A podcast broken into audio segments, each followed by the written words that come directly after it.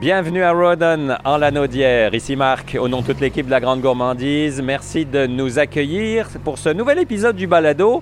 On est dans un endroit très bucolique, puis on va se dire on a de la chance parce qu'il pleut depuis des heures et des heures. Et là, on vient d'arriver, la pluie s'est arrêtée. Bonjour Alain de Montigny. Bonjour. Merci de nous accueillir chez vous à la Terre des Bisons un centre récréo-touristique, mais plus que ça, une idée qui vous a surgi il y a 30 ans, racontez-moi. Oui, c'était au siècle dernier, on s'en parlait tantôt, hein, ça fait loin. Hein? Vous avez vu ma réaction, oui. C'est vrai que ça fait loin, mais en même temps, il me semble que c'est tout proche. Oui, on était, euh, on est des gens de Montréal, mais qui avaient quand même un goût de la, nature, une envie de venir euh, euh, élever notre famille ici à Rawdon. Donc, l'idée m'est venue d'acheter cette ferme-là, qui était, disons, plus qu'à l'abandon au moment où on a acheté. Et puis, quand même une superficie de 170 hectares, plein de potentiel, mais à la fois beaucoup de travail à faire. Oui, c'est ça. C'est du travail au quotidien depuis 30 ans. Puis vous disiez, on est loin de ce que c'était au début. Aujourd'hui, qu'est-ce que les gens viennent faire ici? Ils viennent apprendre des choses? Ils viennent euh, se divertir en même temps? Oui, euh, les deux. Comme là, on entend du bruit derrière. Euh, on est en grosse préparation pour un événement qui va se tenir demain, donc une course à obstacles, une course thématique. On fait ça deux fois dans l'année. On a aussi les portes ouvertes qu'on fait annuellement. On est donc on est une ferme agro-touristique dans le domaine de l'élevage du bison et du wapiti. Alors pour rassurer nos auditeurs, oui, on est bien la grande gourmandise et oui, on va parler de bouffe parce qu'on va finir dans votre magasin tantôt où évidemment on va pouvoir présenter certains produits de ces euh, gibiers d'élevage. Donc euh, ben là, on est devant euh, devant votre centre d'interprétation qui est un peu un musée finalement? Oui, c'est un musée. ce qu'on a voulu faire, c'est répondre à, à plein de questions que les gens se posent sur l'élevage, mais aussi sur la bête, euh, les provenances, euh, l'histoire des grands gibiers. Mhm. Donc, euh, c'est ce qu'on a voulu exposer, donc sous forme d'expérientiel. Les gens passent au travers du centre d'interprétation. Il y a une galerie d'art. On va y rentrer? En même, ah, temps, en même temps qu'on s'en parle. Je vous suis. Parfait. Alors, on rentre dans un une grande bâtisse en bois, finalement? Oui, c'est l'ancienne euh, étable de la ferme, donc un vieux bâtiment qui est plus que centenaire, et puis euh, qui a une partie même en bois cordé.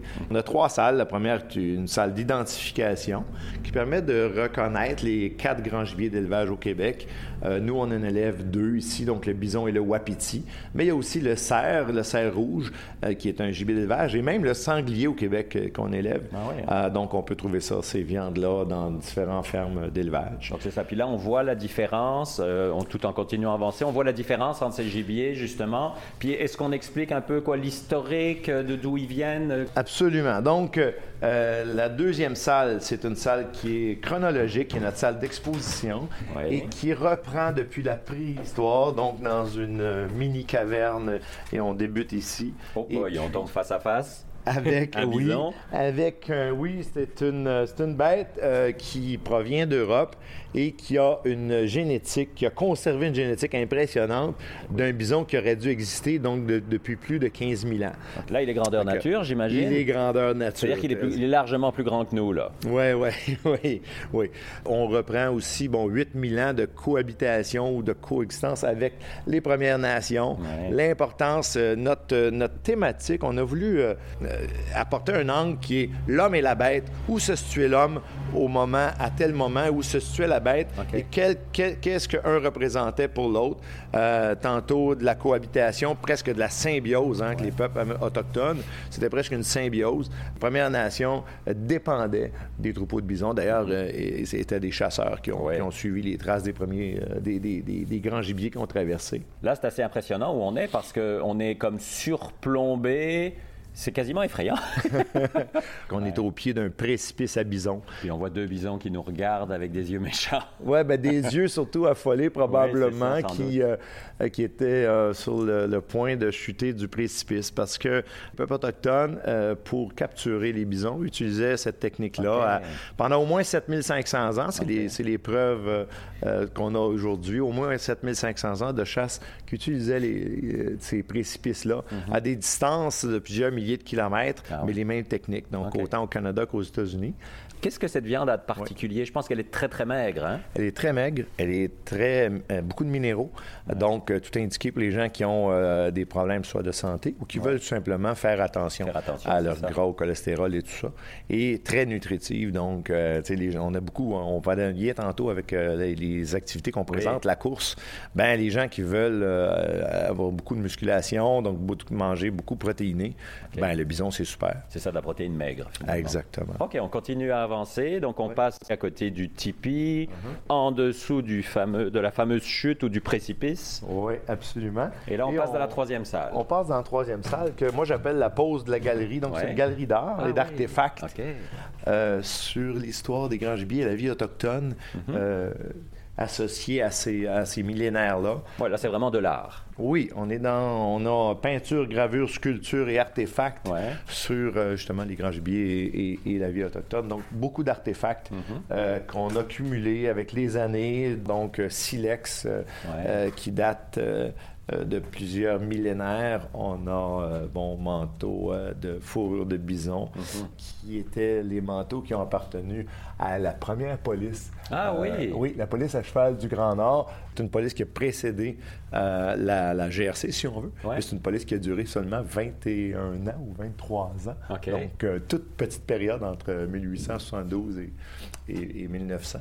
Donc, on cumule comme ça plein d'artefacts et après la suite de la visite, donc les gens ressortent, puis là il y a un sentier d'approximativement un bon kilomètre, je dirais, pour, euh, pour marcher et aller voir les animaux finalement. Un peu plus d'un kilomètre, c'est combiné à la visite intérieure du centre d'interprétation. Donc, euh, c'est un sentier qui permet d'aller voir les wapitis. Eux, on les voit pas de la route. Donc, euh, très impressionnant. Je vous dirais que les gens sont aussi impressionnés, ou même plus des fois, ah hein? euh, de la taille des wapitis par rapport à, quand ils viennent faire leur visite. Il faut dire c'est moins... Je veux dire que c'est plus méconnu quelque part, peut-être? C'est plus... Ben, ça appartient à la grande famille des cervidés. Donc, les gens connaissent le chevreuil. Ça, c'est très connu au Québec. Le cerf, le grand cerf d'Europe s'apparente un peu au wapiti mais il est moins connu. Hein. Il est des zones plus, plus restreintes. Fait que le wapiti, c'est une surprise. Pour les gens, de la taille de, de, la bête, et vraiment, ça surprend les gens. Ouais. Alors, le sentier, c'est des questions-réponses tout le long du sentier. Euh, et puis, fait que les gens le font. Ça passe très vite. C'est autonome, hein, vous me disiez, hein, c'est ça? Oui, l'ensemble de nos visites. À leur rythme. À part pour les groupes. Donc, ah quand on a un groupe, à ce moment-là, on prend une réservation. On en a un tantôt à 11 heures. On prend une réservation et là, on accompagne le groupe. Puis vous êtes ouvert à l'année, hein? Ah oui, ouvert à l'année, on prête les raquettes pendant l'hiver, ça, ça, ça surprend les gens. expérience aussi en hiver. Oui, puis même le centre est ouvert pendant l'hiver. Et puis, euh, donc, il n'y a pas de temps limite si vous apportez vos raquettes. Les gens ont le temps amplement de faire tout le sentier. C'est sur beaucoup des familles ou des couples, des personnes qui viennent mhm. euh, faire un peu de marche en forêt. Puis, les animaux l'hiver, j'imagine. Spectaculaire. C'est vraiment beau de les voir dans la neige. Bon, c'est ce qui nous reste à faire, aller voir les animaux? Ah ben oui. Alors on y va. Et là, on ressort de la bâtisse. Juste en avant, le sentier débute. Ouais. On a euh, reconstruit, fait une reconstruction mhm. du fameux précipice qu'on avait à l'intérieur, mais là, ah, on, est, on est dans les grandeurs nature. OK. Euh, et c'est les humains qui sont sur le. Ah, c'est l'inverse, Sur les pierres, oui. Donc, c'est ce qu'on a voulu euh, donner comme, comme sentiment. J'ai l'impression qu'on est regardé, là. On voit au loin des yeux qui nous regardent, Oui, un, mâle au appétit hein? et des femelles. Donc, on va entendre, on va entendre les sons des femelles et si on est chanceux, le brame. C'est ça parce qu'on est en octobre, qui est la saison de, de, reproduction. Autant bison que wapiti. Ah, les deux, OK. Bison, ça tire à la fin. On, est déjà, on a déjà deux mois de fait presque. Mm-hmm. Mais dans le cas du wapiti, on est euh, en plein dans la saison de reproduction. Donc, on va se rapprocher tranquillement. Ben oui. Ils ont l'air curieux, ils nous regardent, hein? Oui, c'est un animal qui est euh, plus sociable que le bison, mais en même temps un peu euh, craintif, là. Oui, on ne pourra pas les approcher. On pourrait les nourrir dans notre main, mais on ne peut pas leur toucher. C'est toujours la limite, là. OK. Ah, mais ils, euh, viendraient, ils viennent Ah, si on avait du grain dans ah notre main, hein? probablement qu'ils viendraient dans notre main. On ne souhaite pas. Non. parce que là, c'est comme une intrusion un peu dans leur monde. Mais j'imagine que vos, animaux ici sont évidemment habitués à avoir du monde, là, même dans leur entourage, là, c'est ça? Oui, beaucoup. Est-ce que c'est un peu une reproduction d'un environnement naturel? On voit que c'est escarpé, qu'il y a de la terre, qu'il y a des gros cailloux, des roches. Euh. C'est le wapiti, euh, cette, sous-espèce-là, c'est le wapiti des montagnes rocheuses. OK. Et je trouve qu'il marche élégamment. Élégamment. L'animal a tête très haute. Oui, absolument. plus ses sens sont aiguisés. Fier, hein? Oui. Oh, oui, très fier. Ça se voit. Plus ses sens sont aiguisés, plus il monte la tête. C'est très élégant. Le bison, lui, contraire un peu. C'est l'inverse. La tête très basse. Ah, c'est un animal à tête basse. C'est une protection, j'imagine? C'est une protection, mais c'est aussi, surtout, lors des, euh, des grandes traversées qui ont passé par le Grand Nord, il devait aller dans la neige jusqu'à un mètre de creux pour aller chercher le foin. Ah Alors, le cou est très euh, fort. Et euh, les attaches du cou montent jusqu'à le haut de la bosse qu'ils ont sur le dos. Ça, c'est des attaches de cou pour soutenir la tête qui est lourde et qui est très basse pour aller fouiller vers. À leur museau, ils tassaient la neige jusqu'à un mètre de profondeur pour aller se ah nourrir.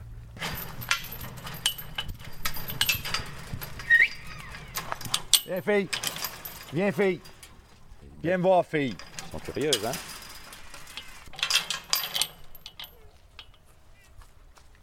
Les sons discrets des femelles. Ah, on les entend à peine, hein? Ouais, mais des fois, ils vont augmenter, là, mais là, c'est discret comme ça. Puis là, on voit les bisons en bas, finalement. On voit les bisons au fond, là-bas, euh, de, la, petite prairie. Avec une magnifique, avec les magnifiques couleurs d'automne, même s'il fait gris aujourd'hui, c'est vraiment. Ouais, c'est quand même impressionnant. Ils sont pas mal dans un 4 étoiles, là. ouais, disons que l'environnement est très beau. On, est, on a une chance incroyable d'acquérir ça, d'acheter ça en 92. Et puis, euh, beaucoup de travaux à faire, c'est sûr que on voit ça aujourd'hui, puis ouais, on imagine peut-être un peu, mais il y a beaucoup de, travail qu'on a fait ici. Et puis les bisons, vous en avez combien?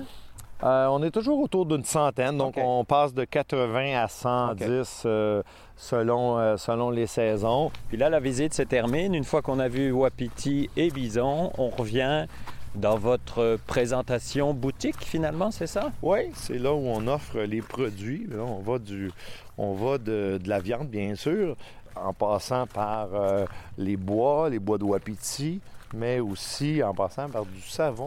Euh, fabriqué de gras de bison. Ah, le gras, oui, c'est ça. Donc, euh, on est dans tout ça. En plus des produits, ça, c'est nos produits à nous. OK. Et en plus des produits de partenaires, des produits régionaux de partenaires de la Naudière et de quelques-uns en dehors, des, coups de cœur, euh, du Québec.